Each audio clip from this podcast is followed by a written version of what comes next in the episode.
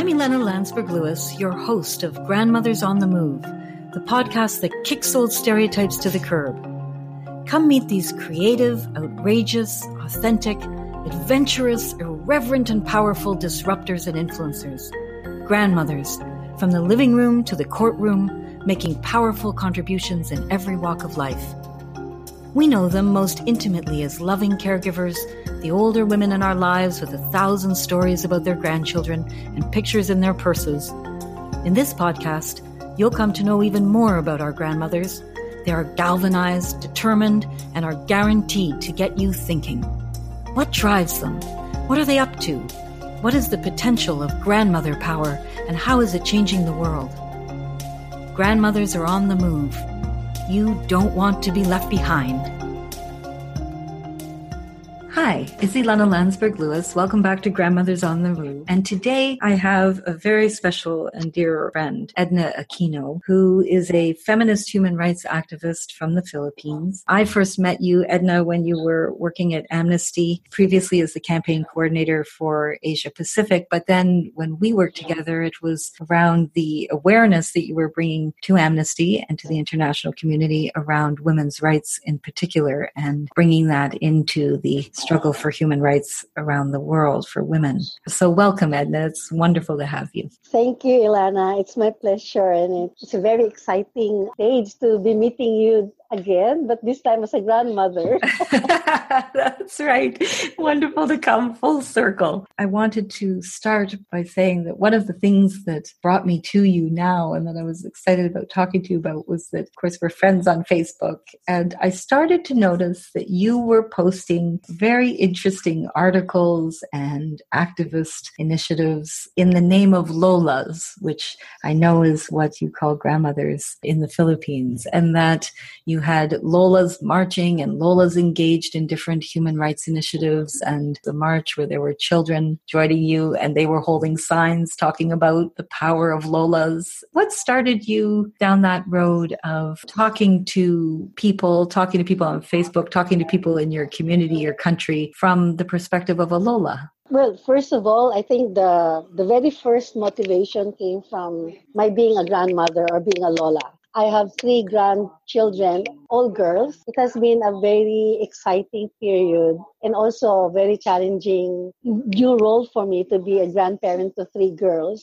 being brought up in a very different cultural context, which is the UK. It's so different from the context when I was a mother bringing up my children here in the Philippines. In the Philippines, there's a lot of respect towards the grandparents. I was trying to compare, for instance, the privileges of senior citizens in this country with those in the UK. And I think that we do have a lot of advantages here that one would not necessarily find in societies like in the UK. It doesn't mean, though, that those privileges filter down to the lower income or to, to the marginalized sectors because at the end of the day, you can only enjoy those privileges if you have the means to access. And I think there's also about my journey as an activist, where I'm one of those who likes this saying that I've been there I've done that, so what else can I do? right. And one authentic contribution I can make in this generation of social movements here in the Philippines would be to engage with the younger activists, share my insights about how we did it before, but also to listen to their own struggles and to their own insights about how it's so different in their generation now, especially given the premium being given to information technology where everything is accessible.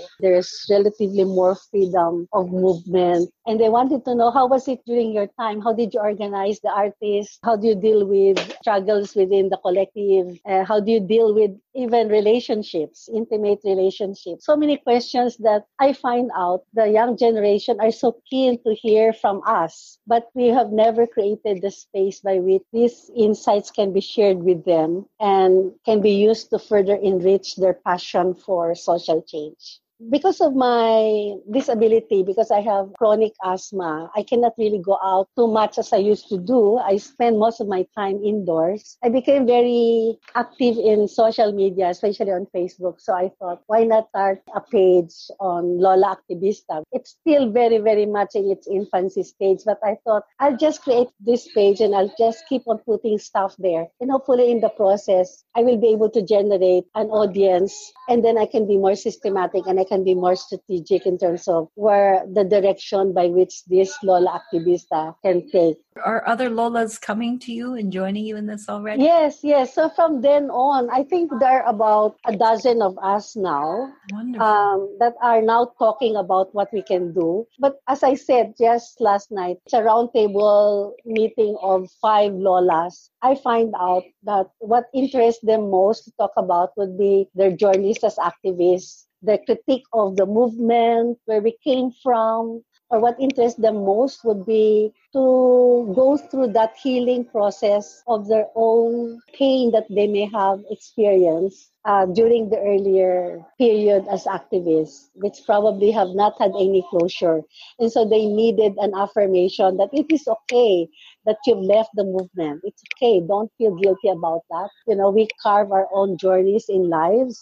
But at the same time, there is the desire to be able to contribute, but and there are those lolas who never had background of activism and they just want to do something. They're so fired up. They're fearless. They have no boundaries in terms of what they can do. Nothing holds them back. So these are the kind of conversations I'm having right now. It's so interesting. You're saying things that I've heard before from other grandmothers in other contexts about the different moments that grandmothers are in their journey around activism, around engagement with social justice, and around engagement with the younger generation. And I wonder, you know, you've been an activist since you were in your early teen years. You've always been engaged in social justice issues, both national and international. How do you feel now as a grandmother, the ways that you engage with activism? Has it changed for you since you were a younger woman? Oh, definitely. I mean, at so many levels. The most obvious one is access to information. Even if you were an activist during my time, you didn't have any consciousness about sexuality, control over our bodies. I can see a dramatic change. There's more equality in terms of voice Uh, on the basis of gender and also on the basis of age. Of course, there's still a lot of reverence to given to people in positions of power. But I think there's more consciousness in the movement around power dynamic. We didn't have that during my time. We were not conscious about that. We didn't challenge power within the movement. Right. And yeah. one of the things you said uh, when you were talking about your meeting with the Lolas struck me. You talked about them being, even the ones who had not been activists their whole lives, that they came to these conversations with a fearlessness. Yeah, but I have to qualify this. The women the, the lolas who have this sense of fearlessness, no boundaries. These are women belonging to a certain class, meaning a certain privilege in life. The lolas of my age, but have not really overcome hardships in life, especially economic. They're still very much in a dire situation of existence on a daily basis. And that's where I'm still struggling with because I consider myself a woman of privilege, having lived and worked abroad, having saved some something for my aging needs. But the Lolas my age who were left behind, who have been activists here, Many have been tortured, many have been imprisoned, and they're still in the same economic status as when I left them. Their choices in life are so limited. Many of them are now taking care of their grandchildren with very little support system and still very much dependent on the movement to provide for them. They have very little choice to look after their own needs and interests as individuals, never mind as Lolas. As a Lola activista, what are the kinds of issues that you are wanting to focus on? Right now, as an activist, I'm, I'm putting a lot of energy in terms of being part of the resistance movements against Duterte, which is now a world-renowned tyrannical ruler. So that's where my focus is. But on the side, I'm networking with grandmothers my age, creating spaces for small, intimate conversations like what I had last night. And I also create spaces to be in touch with uh, young activists. That's my plan for next year to link up the Lolas with the men to help out the Lolas that are in need of support. So there's a kind of solidarity that can be created between and amongst Lolas. You know, what can we do with the grandmothers of the victims of extrajudicial killings? What can we do with grandmothers of those who have been imprisoned. And there are Lolas still in detention. They've been there for years, illegally charged. What are they charged with, Edna? Why are there Lola uh, prison? They, they, were criminalized, but they were activists. They were involved in the underground and they got arrested. And so they were charged with criminal cases. And can you so, tell me a bit about that? There is an underground movement in the Philippines led by the Communist Party of the Philippines. They waged armed struggle during the time of Marcos. That was the only option activists then, which is to go underground because everything is illegal. Anything right. to do with basic freedoms, right. you know, were considered illegal. But after the Marcos regime had been removed from power, the revolutionary movement continued with its organizing work, with its armed struggle. A number of them got arrested during the latter presidencies. They were charged with criminal cases. For instance, one Lola that I have eh, I visited in prison was arrested. The captors planted guns in their possession, so she was arrested and charged with illegal possession of arms. She was charged of having been involved in in the killing of an individual. And so she has been there in the penitentiary for women for uh, more than 10 years now. So the son that she left behind is, is now a young man with having his own family. So she's a Lola and she's still there. If I go to the records of the human rights organization that's looking after those in detention, I think there's there are several of them Lolas still in prison. So that's another area. That's a very challenging area of Lola activistas. Right.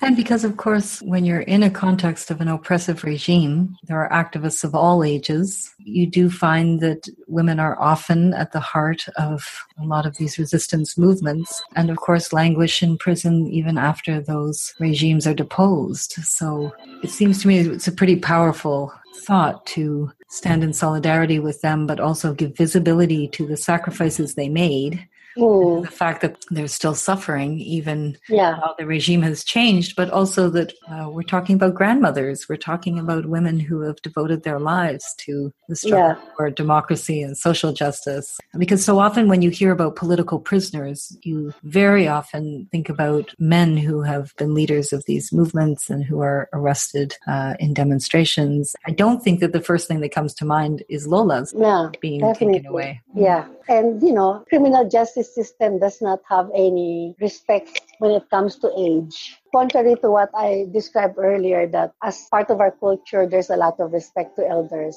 but not when you come into contact with law, because right. then there's really no regard, hardly any regard for your age. If you're a lolo or a lola, you in fact, if you're in that age and if you're in that situation, that's where the real crunch comes because, you know, your special needs as a senior person does not come into play anymore. It's a very problematic notion of privilege of senior citizen. You have that privilege, as I mentioned earlier, if you have the means to access to those privileges. But if you come into contact with law, all of those mean nothing whether you're a lolo or a much younger person. But more so if you're an aging person, because then, you know, you have needs that need to be provided for, even in prison. And to shift to, to the younger people in your life, how do you talk to your granddaughters about Lolas who are in prison, Lolas who are on, the front lines of activism, what it has cost you in your life, and the other Lolas that you get together when you talk about their pain and the sacrifices that they've made. How do you talk to your granddaughters about their life with social justice and activism?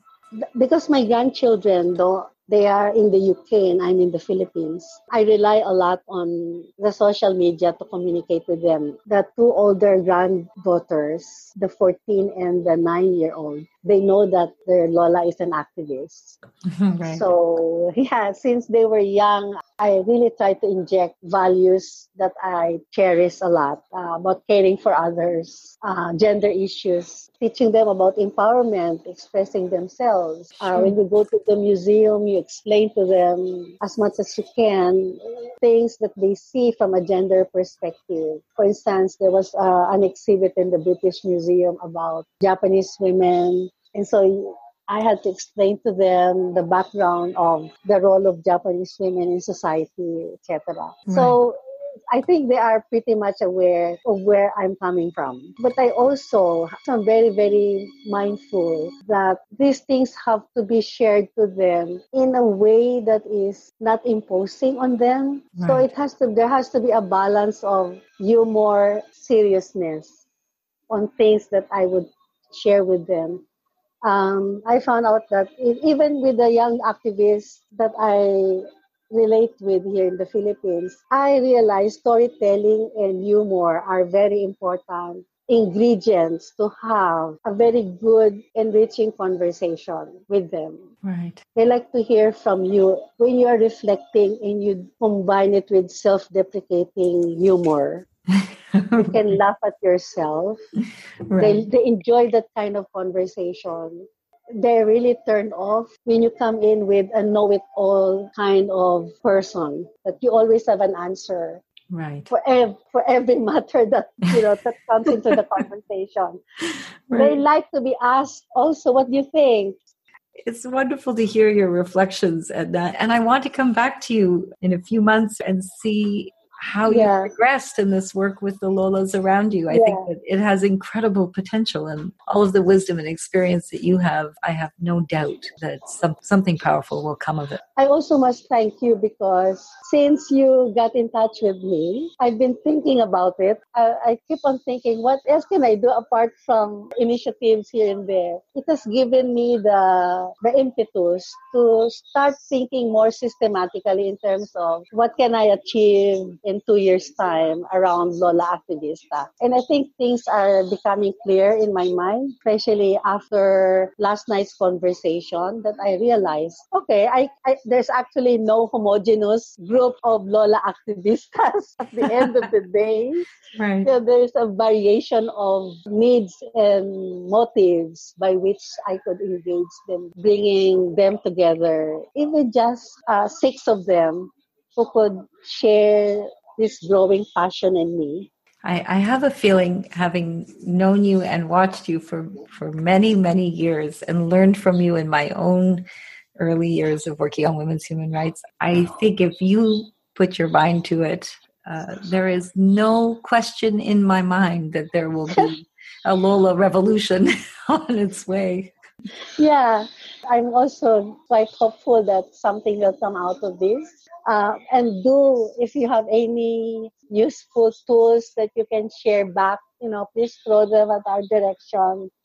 And maybe at some point you can like have an online conversation with our with the group that i'll be forming here because i think that would really be very inspiring for them to hear what you just described to me earlier about grandmothers in other countries you know we can do that online you know Absolutely. I, I do think that there is a growing global awareness of lolas, grandmothers, ajas, nyanyas, nanas all over the world who are yeah. who are really critical to the way forward and to the improvement of the human condition. So I love that idea. We'll make a date Edna. Yeah, let's make a date. Oh, make a date. it's good. It's good to have that very concrete thing that we can look forward to and build on. Give me after summer, we'll have something, a roundtable discussion with you. Perfect. I've got my deadline. I love it. I love it. Thank you so much, Edna. And I can see that you and I are going to be in close touch. And thank you so much. Thanks for listening. I'm Ilana Landsberg Lewis, your host of Grandmothers on the Move. If you want to find out more about me or the podcast, go to grandmothersonthemove.com. and come back next week for another episode.